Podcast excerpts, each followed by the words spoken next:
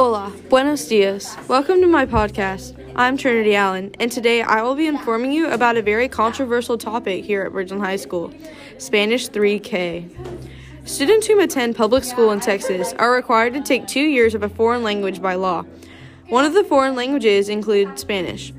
Many students enjoy and excel in Spanish and decide to take an additional unneeded year. Little do they know how different Spanish 3 is compared to their past Spanish classes. The workload, vocabulary, and prior knowledge needed, needed for this class is exceptionally difficult.